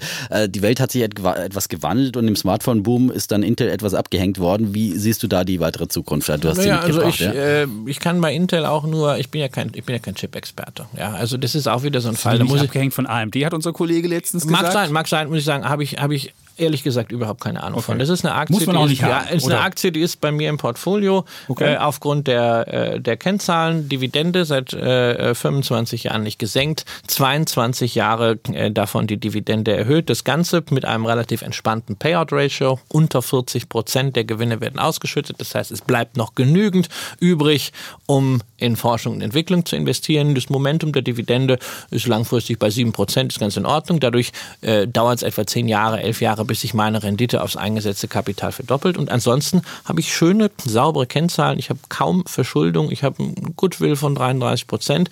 Das ist eine saubere Sache. Und wenn wir auf die qualitative äh, Ecke gucken, sehen wir, dass Intel in der Zeit, als sie eigentlich uncool waren, ein paar Akquisitionen getätigt haben. Sie haben zum Beispiel Mobileye gekauft, äh, wo wir gerade vor zwei Wochen äh, lesen konnten, dass dort natürlich auch wieder eine neue Chip-Generation äh, entsteht mit Blick auf äh, die äh, auf autonome Automobile äh, und künstliche Intelligenz kann das sehr relevant werden. Die Aktie ähm, ist auch gestiegen. Insofern, insofern ist, die, ist die Aktie gestiegen, ähm, ist nach wie vor mit einem äh, Kurs-Gewinn-Verhältnis äh, von 13, sicherlich, was hier auch was anderes aussagt wegen der Stabilität, ähm, nicht, nicht teuer bezahlt. Ähm, und wenn wir sagen, also wir leben in einer immer weiter technisierten Welt, werden wir Chiphersteller sicherlich brauchen. Das ist nicht der einzige Chiphersteller, den ich habe. Ich habe auch Texas Instruments. Ähm, es gibt natürlich auch viele andere coole, aber mhm. wie gesagt, ich halte mich an der Stelle aus der qualitativen Diskussion raus, mhm. weil ich werde da keine Argumente für äh, finden. Die Zahlen an, ich gucke guck die Zahlen an, ich will, ich will, ich will den mhm. Sektor haben. Ähm, und also, sorry, wir haben die letzten 25 Jahre so viel Wellen der technologischen Entwicklung mhm. gesehen. Wenn es ein Unternehmen geschafft hat, so wie Intel oder auch wie Texas Instruments, ähm, quasi vom Taschenrechner bis heute zum mhm. autonomen Fahren, immer ja. irgendwie, ja. scheinen die irgendetwas in ihrer DNA zu haben, ähm, dass sie überleben wollen. Man muss sich das natürlich genau angucken, weil es ist nicht äh, gesagt, dass das immer so geht. Ein Fall, wo es halt genau in die andere Richtung kippt, ist halt bei IBM. Also ich glaube, von 25 Quartalen haben sie in einem Quartal mal keinen Umsatzrückgang mhm. gehabt. Ähm, da ist halt irgendwann die Frage, ähm, was machen die jetzt nach der Red Hat Hat-Übernahme, ähm, schaffen sie wirklich, dass Red Hat IBM zieht hm. oder wird äh, Red Hat IBMisiert. So, genau. wir sind jetzt bei einer Stunde. Wir überziehen heute ein bisschen. aber sei unseren Fans Tipps, gesagt, für so viele Tipps. geldwerte Tipps. Jetzt äh, kommt ein Tipp, der mir natürlich am Herzen liegt, weil ich ja immer gern zum Discounter gehe. und er hat auch. Und er hat einen, ja, du machst auch mal, hast du nicht auch in Amerika Bilder gemacht? Aber da warst du nicht bei Discountern, oder? Warst Ach, du bei Target? Natürlich war ich bei Target. Du warst bei ich Target. Muss doch gucken, okay. wo meine, ich muss doch gucken, wo meine Dividende herkommt. Und Target, zweitgrößte Supermarktkette in den USA, ähm, war ja auch schon so totgesagt, ja, so nach dem Motto Death by Amazon. Amazon macht alles platt und äh, wir, wenn ich eine Packung Fisherman brauche, hole ich die wahrscheinlich äh, über, über Amazon und die kommt dann mit der Drohne oder sowas. Soweit ist es nicht. ähm, Target hat einfach gezeigt, ähm, dass der Aktienkurs reflektiert, dass aber viel wichtiger ist, das, was operativ gelaufen ist. Ähm, sie haben einfach gezeigt, wenn man sich auf Bedürfnisse von Kunden einstellt, auch im E-Commerce, auch mit der Verzahnung von äh, äh, Präsenzshops, äh, dann ist das bei Amazon kein Thema, sondern das bei Amazon ist immer dann äh, ein Thema, wenn man sowieso an seinen Kunden äh, vorbeiarbeitet, mhm. dann ist man dafür mhm. anfällig.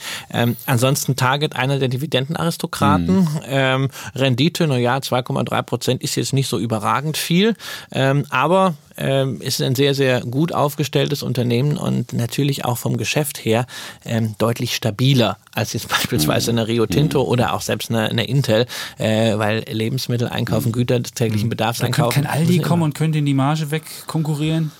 Ja, kann natürlich, äh, kann natürlich immer kommen, aber ähm, Target hat gezeigt, dass sie, ähm, wir zwei, drei Jahre geschwächelt, dass sie diese Herausforderung, ähnlich übrigens auch wie Walmart, äh, annehmen und äh, dass sie in der Lage sind, äh, die richtigen Konsequenzen daraus zu ziehen. Es ist grundsätzlich bei jedem Unternehmen so, es kommt irgendein, also kein Burggraben ist unangreifbar. Hm. Äh, Unternehmen müssen sich fortwährend entwickeln. Deshalb ist es ja auch nicht Buy and Hold und Check und man muss äh, nicht Buy and Hold, sondern Buy and Hold und Check. Man muss sich Unternehmen regelmäßig auch wieder von den Kennzahlen. Der Nachteil von Einzelaktien. Ja, ja, natürlich. Ja. Ah, also das waren fünf äh, spannende, Tipps. Äh, ja. keine Tipps, aber Informationen zu fünf spannenden Aktien. Wir haben ja hier auch so ein bisschen so Lieblingsaktien, die wir immer wieder verfolgen und äh, vorstellen, jeder so seine. Äh, da jetzt dachten wir, jetzt haben wir schon den Meister Mal hier, ja.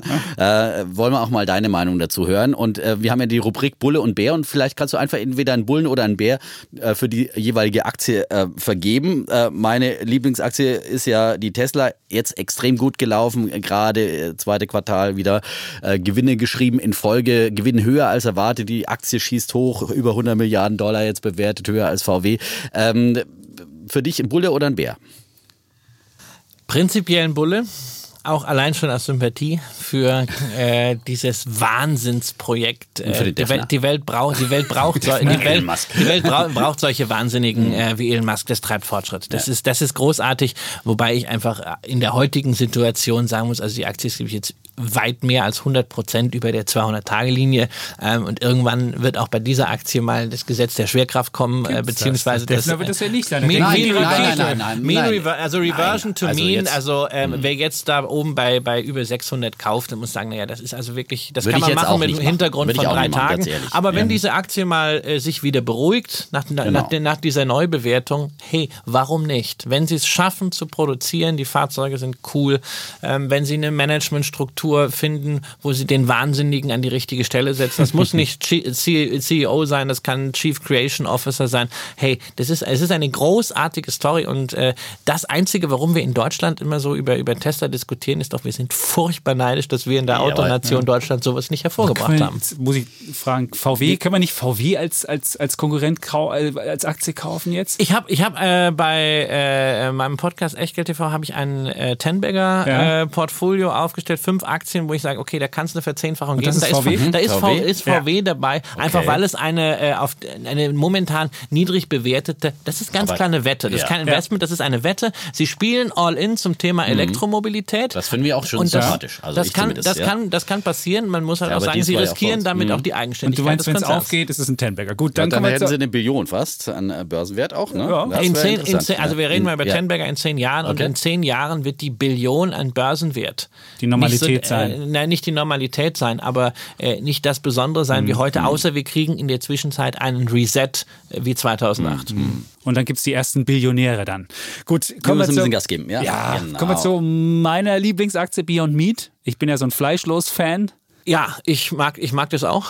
Äh, ich habe die Aktie äh, am ersten Tag gekauft. Ähm, Das war gut. Für mein, für mein Venture Depot. Ähm, habe auch dann äh, bisschen zu früh äh, die? Mhm. Hälfte mal die Hälfte mal rausgenommen, die andere Hälfte immer noch. Ich hoffe, dass es viele viele Nachahmer gibt, ähm, auch nicht nur äh, also generell Fleischalternativen, nicht nur dieses Erbspüree und Erbsproteine, sondern auch was äh, beim In-vitro-Fleisch möglich ist. Merck hat sich ja zum Beispiel an Mosamid beteiligt. Ähm, da ist noch eine ganze Menge drin. Nur man sollte auch da nicht vergessen ähm, im Hype, dass dieses Thema wie Blockchain zum Beispiel Ja. auch bei großen Konzernen auch drin Wo, wo würdest du die Aktie kaufen, bei welchem Preisniveau? Beyond Meat, Ja. wenn sie wenn, äh, wenn sie wieder zurückgeht dorthin, wo sie Unter beim, 100? IPO, beim, beim IPO war. Unter mal 45 oder wo war das Ja, denn? 27 sogar ist sie, so. sie ist ja im ersten ja, also Tag nein, also am 45. ersten, am ersten Tag Ersten so, Tag aber ist ja ich würde 45. dabei bei 40 bis 50 ähm, Okay. würde ich Oh, da muss ich noch halbieren. Okay, also okay, ich jetzt sagen, mal da eine jetzt günstige Aktie, ja, also zumindest eine äh, niedrig äh, im Kurs bewertete Rocket Internet und ich weiß, du bist da immer auch vor Ort für die TSW äh, beim, beim, beim, bei den Hauptversammlungen, wo der Chapitz immer sagt, da gibt es zu wenig Stühle, Stühle und so weiter. Ähm, Oliver Samwer äh, bei uns auch heiß diskutiert. Ich halte ihn äh, für einen äh, guten Kopf und der einen, der Aber in Deutschland zumindest was vorantreibt. Ja, das ist seine Behauptung. So, und jetzt kommt der neutrale Schiedsrichter Christian W. Röhl. Was hältst du bin- von Rocket? Die, äh, und was bei- ist da los, weil die Aktie ist abgeschmiert? Also ich halte, ich halte, naja gut, also die Aktie ist abgeschmiert, was ja auch logisch ist, wenn sich der CEO hinstellt und sagt, naja, wir haben mehr Kapital als Ideen. Das ist der Gegenentwurf Ja. zu Elon Musk. Das ist logisch, dass es dann, äh, dass es dann abschmiert, äh, weil man weiß nicht, also so, wenn, wenn er sie nicht zurückkauft, man wartet auf den nächsten großen Deal. Ähm, dazu darf man auch nicht vergessen, die letzten Deals, die Rocket Internet über die Börse, man muss es leider so sagen, rausgefurzt hat, wie West Wing und äh, Home äh, 24 und Marley Spoon. Also da muss man sagen, Börse ist keine Resterampe. Äh, das war, das war nicht, das das war nicht Börsenrat. Um, Ja, umgekehrt, ja. umgekehrt muss man aber auch bitte eines sagen, gerade auch aus der Sicht von uns hier in Berlin. Rocket Internet hat drei Unternehmen äh, inkubiert, beziehungsweise im Fall von Delivery Hero mit inkubiert, die heute Milliardenkapitalisierung sind. Mein hier in, Argument, Hier in bitte. Berlin sind Ja. wir haben Zalando, wir haben HelloFresh ähm, und wir haben äh, Delivery, Delivery Hero. Hero. Interessanterweise alles Unternehmen, Ja. über die man gar nicht so bei, auch Genau. bei Privatanlegern spricht. Mhm. Aber das sind grandiose unternehmerische Leistungen. Ist für Rocket Internet übrigens ein bisschen schade bei HelloFresh. Ähm, die haben die 30 ausgestiegen. Prozent Mhm. bei 8 Euro letztes Jahr äh, an die Wand geknallt. Inzwischen hat HelloFresh großartig gezeigt. Ähm, sie haben wieder alle Prognosen übertroffen, Mhm. äh, verdienen Geld jetzt erstmals, ähm, haben in den USA die Marktführerschaft, Kurs ist bei 21. Mhm. Da sind sie jetzt nicht mehr dabei. Also ich muss sagen, die guten Firmen von Rocket Internet, Ja. das waren übrigens die ersten, die an die Börse gegangen sind, ähm, das das ist wirklich Stolz der deutschen Internetwirtschaft. Und auch für Berlin eine richtig geniale Sache, wo man auch den Unternehmern das mal sagen muss. Und ich habe das auch auf den Hauptversammlungen gesagt. Das ist, da können wir wirklich stolz drauf sein, gerade auch im Vergleich zu Elon Musk. Wir haben zwar jetzt äh, nicht so einen, aber äh, was die geschaffen haben, großartig. Nur Rocket Internet hat viel bewegt, aber dass die Aktionäre von denen direkt daran partizipieren, das habe ich halt nicht gesehen. Aber das könnte das noch kommen? Mich. Ja, das könnte, das könnte dann kommen, aber durch was denn? Es Hm. ist ja momentan die Pipeline weitgehend leer und das heißt, man müsste jetzt die nächste Welle im Internet abwarten, darauf hoffen, dass aber sie da ist das viel- nicht so eine Art Substanzperle? Die haben ja unheimlich viel Cash äh, da liegen und dann. ja, Cash ist ja keine Substanz alleine. Das ja, aber, aber dann eben auch äh, 200 äh, Startups, die irgendwie noch, noch nicht börsennotiert sind, äh, wo Ja, man wenn- natürlich nicht weiß, wie. Ja, genau, wo man, sind. wo man einfach nicht weiß, äh, ähm, wa- was ist da, wann wird es eingestellt. Teilweise kennt man die, kennt man die Firmen nicht mehr. Wird, äh, äh, das, ist, das ist mir momentan einfach zu wenig. Da gibt es einfach auch Alternativen. Wenn ich die, die volle Internet-Venture-Story spielen will, dann kann ich mir eine Softbank anschauen oder, äh, ähm, was eher mir entsprechen würde, dann äh, eine äh, IAC Interactive, äh, die äh, ehemalige äh, Muttergesellschaft von, von Tinder Matchnet. Gut, dann haben wir noch eine Aktie von mir, die ich sehr mag. Auch aus dem, Sch- ist es Schwäbisch? Ich glaube, Warta. Ja, ja, aus Elwangen. dem Schwäbischen. Ja, Warta an ist der ja Grenze ein, natürlich ein, zum Fränkischen. Ein, ja, also. ein Liebling der Aktionäre gewesen. Dann gab es ja diese Geschichte mit dem äh, Shortseller und seitdem ist irgendwie der Wurm drin. Ja, Was hältst du davon? und seit, ja, ist, ist, ist Warta noch eine, eine Aktie oder ist das schon Religion? Das, es, das geht, nein, das geht für, das ist, das sind, das sind so Aktien, ähm, äh, wie auch, wie auch Wirecard, äh, wie auch Tesla. Da, wenn man ein bisschen in sozialen Netzwerken unterwegs Mhm. ist, da sieht man, da gibt's ganz viele Leute, die wissen unglaublich viel. Die wissen teilweise mehr als die Vorstände. Ja, ähm, die einen sagen, hey, das ist super und bei den bei Warta, bei den kleinen Batterien, die kann man für das verwenden. Das ist jetzt für ein Hörgerät. Aber bald gibt's Hörgeräte äh, mit Akkus und dann kommt das noch. Und ich habe schon ein solches Hörgerät. Die anderen sagen, das ist alles Bullshit, die Chinesen. Und die wissen das alle genau. Die scheinen alle in der Batteriebranche Okay, zu arbeiten. Also Tausende ein Bär. Gut. Nein, nein, kein, kein Bär, sondern einfach eine Aktie, äh, die, die, die nicht mein Beuteschema erfüllt, Okay. weil, sie kein, weil sie keine Dividenden zahlt, keine Dividendenhistorie zahlt und gleichzeitig aber auch für mich nichts ist fürs Venture Depot. Sorry, also während mich Beyond Meat reizt und interessiert, Mhm. während ich Hello Fresh drin habe und Delivery Hero, nachdem ich mit den beiden CFOs gesprochen hatte, ähm, weil ich aber auch die Produkte mag und nutze. Äh, Mikrobatterien ist ein Thema, es interessiert mich nicht. Du hast keine AirPods? Ja, ich habe ich hab doch äh, Dann natürlich. machst du, schraubst du mal auf oder sägst du mal auf, da findest du Warta drin. wenn du mir das bezahlst, sehr gerne. Sehr gut.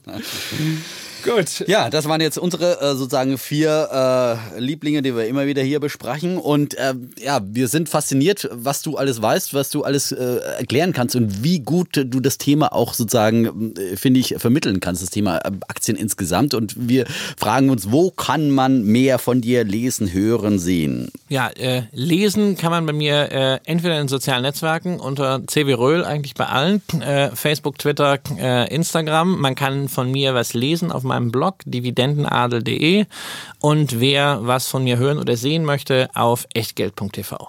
Super. Und da findet man, das Schöne ist, bei Echtgeld TV findet man auch die ganzen Empfehlungen, nicht, Empfehlungen, die vorgestellten Sachen findet man auch als PDF. Das ist gut, Genau. kann man runterladen. Das, ist- das Aber ist, viel schriftlich ist auch bei dividendenadel.de, also wer da gerade Dividendenstrategien nachlesen will. Und nochmal dein Buch genannt, cool bleiben und Dividenden kassieren. und das wer ist- Frau und Kinder sehen will, ist bei Instagram gut. Ja. Berlin Das Family, ne? richtig, Ja. Also, Ja, er ist, ist auf jeden Fall sehr aktiv überall, auf allen Kanälen. Auf allen Kanälen, das ist ständig, ständig präsent, ja? Und wir lassen jetzt nicht gehen ohne eine Wette. Wir haben eine DAX-Wette auch schon hier gemacht und jetzt gibt es auch noch, also du hattest Also, 15,2 am der, der Jahresende. echte Bulle hat gesagt 15.200 Mhm. und äh, der Bär, der langsam zum kleinen Bullen, Jungbullen mutiert, ist der Herr Chapitz. Der hat ja immerhin 14.686 Ja. nach wissenschaftlichen Methoden errechnet. Ganz genau. Ja, äh, fehlt noch ein Komma, aber ne? Wo würdest du dich denn ansiedeln? Und da machen wir natürlich eine kleine Wette draus und ja, ich weiß nicht, was es dann gibt. Also normalerweise sage ich an dieser Stelle 30.000 im, La im, La im, im, im Laufe äh, äh, der, der nächsten zwölf Jahre. Ähm, das äh, ist aber natürlich, äh, weil das ist das Einzige, was man seriös prognostizieren kann. Äh, ansonsten halte ich von diesem Kursziel nichts. Wenn ich jetzt eine äh, Zahl nennen soll, ähm, würde ich mal äh, es äh, versuchen, die Wette damit zu gewinnen, dass ich tatsächlich um einen Punkt skeptischer bin als der Kollege Chapitz. Nein, ich würde 14.685 14.685 nehmen. Okay, das haben sehr smart. Ey, wie, wie Okay, wir wetten um wie, eine Tüte Fisherman Friends. Genau. Ja, das- wie furchtbar würde, ist, wenn der. Bär hier von einem, von einem Ja. eigentlichen Bullen ja. äh, deklassiert wird. Das, das, Schöne ist, das Schöne, wir reden hier über den DAX und der ist ja bekanntlich der Problembär Das unter den Indizes. keiner sollte da auf jeden Fall sein breit angelegtes Portfolio im DAX anlegen. Also DAX-ETF als Standardinvestment, das kann man echt vergessen. Gut, In der Tat. jetzt haben wir die Welt umrundet. Wir Ja, haben Titel, wir haben äh, also wirklich Also es für jeden was dabei. inspirierend. Inspirierend, ja, auch für würde ich auch uns. sagen. ja. Ja. Und äh, toll, Jetzt, kann dass ich, du da jetzt warst. kann ich auf Studienfahrt gehen und Ja. kann von der Generation Ja, ja. Z nächste Woche berichten. Genau. Und, Und, ähm, ähm, demnächst auch wieder bei uns äh, bei Weltfernsehen. Du arbeitest an der Dividendenstudie, glaube ich, schon wieder. Oder äh, kommt, die kommt Ja, wir warten natürlich demnächst? mit der Dividendenstudie immer so lange, ähm, bis wir nicht in den Nebel sprechen, sprich Hm. äh, bis Unternehmen wirklich Dividendenankündigungen äh, offiziell vorgelegt haben. Äh, es kursieren ja jetzt schon viele Zahlen, aber das sind alles Schätzungen, weil äh, bis auf den Unternehmen, die diese Woche Hauptversammlung haben, wie äh, und nächste Woche wie Siemens und Infineon, haben wir einfach Hm. keine Dividendenankündigung. Das heißt, wir kommen damit erst gemeinsam mit der DSW und der FOM Hochschule äh, Ende März raus. Okay, und die gibt's dann auch wieder bei uns im Weltfernsehen sowieso, in der Börse am Mittag und ähm, auch sonst zu öfterer Gelegenheit wieder bei uns. Danke, dass du heute bei uns warst. War mir ein Vergnügen. Vielen Dank. Wir haben jetzt einmal auf der Bühne gestanden, jetzt saßen wir beim Podcast hier zusammen. Wunderbar. Also es Wahnsinn. hat Damals, sich nicht damals verändert. hattest du deinen roten Anzug an. Heute Ja, mein Hochzeitsanzug war das. Wir Ja, machen gleich noch ein. Foto. Ja, wir sind, sind heute etwas, wir, sind- wir sind heute etwas underdressed, ja. Ja, Defner hatte geschrieben. Ich habe gesagt, der, der Röhl kommt im Alemannia Aachen Outfit. Dazu hat ja? er mir Ja. aber noch erklärt, äh, ich solle mich manierlich anziehen. Und dann dachte ich, okay, Alemannia Aachen ist nicht manierlich. Also ich finde meine Red Bull-Klamotte Ja gut, ist dann ja haben wir ein bisschen aneinander. Sind wir ein bisschen sozusagen unterschiedlichen Kleidungsstil, ja? Also, Aber das macht's dann ja auch aus. Das ja? macht's ja auch aus. Das macht's aus. So, es. und jetzt ist aber Schluss. Hier 1,15 fast äh, und wir sagen einfach Tschüss, Und ciao. bleiben Bulle, Ciao. Und Bär. Defner. Und Chapitz. und Röhl.